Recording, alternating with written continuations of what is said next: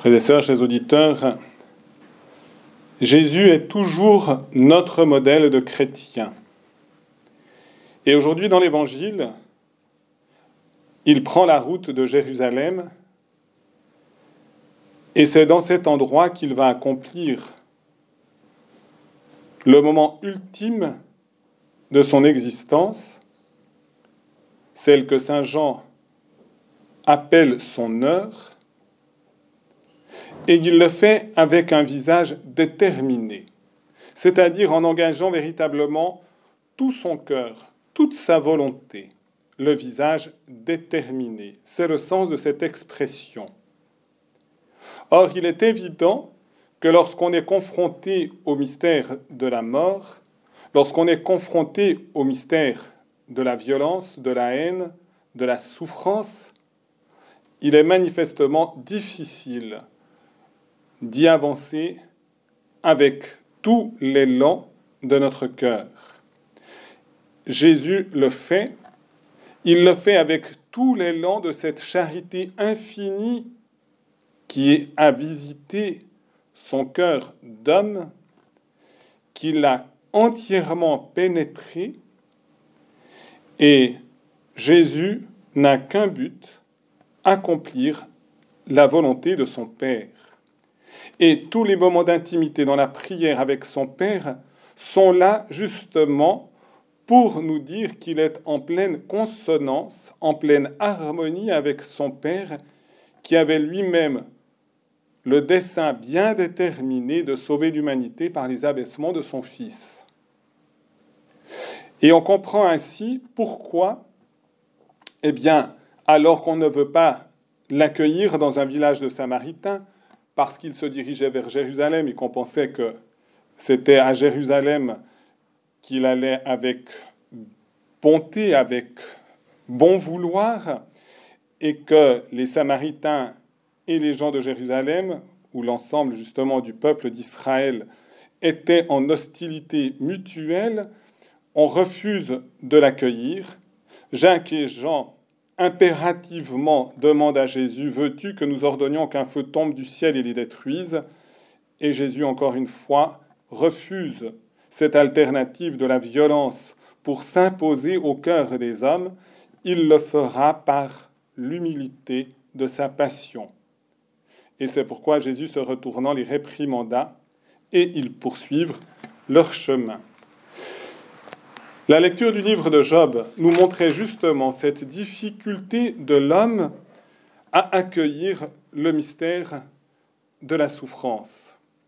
Mais peut-être ce qui est le plus significatif dans ce passage, c'est justement ce qu'on ne dit pas, surtout dans la situation actuelle, dans les options sociétaires d'aujourd'hui.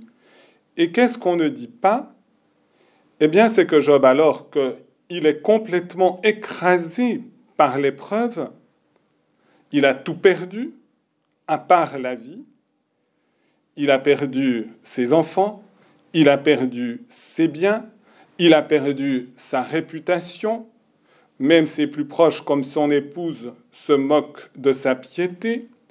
Or, il reste fidèle sous les coups de cette épreuve, mais ce qu'il ne demande pas, c'est justement non pas la mort, mais il ne recourt d'aucune manière à cette possibilité de se donner la mort. Et on voit ici l'intention profonde de Dieu qui est de préserver la vie, et seul lui est le Seigneur de la vie et de la mort. C'est lui qui nous conduira vers notre dernière demeure, et le moment favorable de ce passage de la terre au ciel, c'est lui qui le détermine.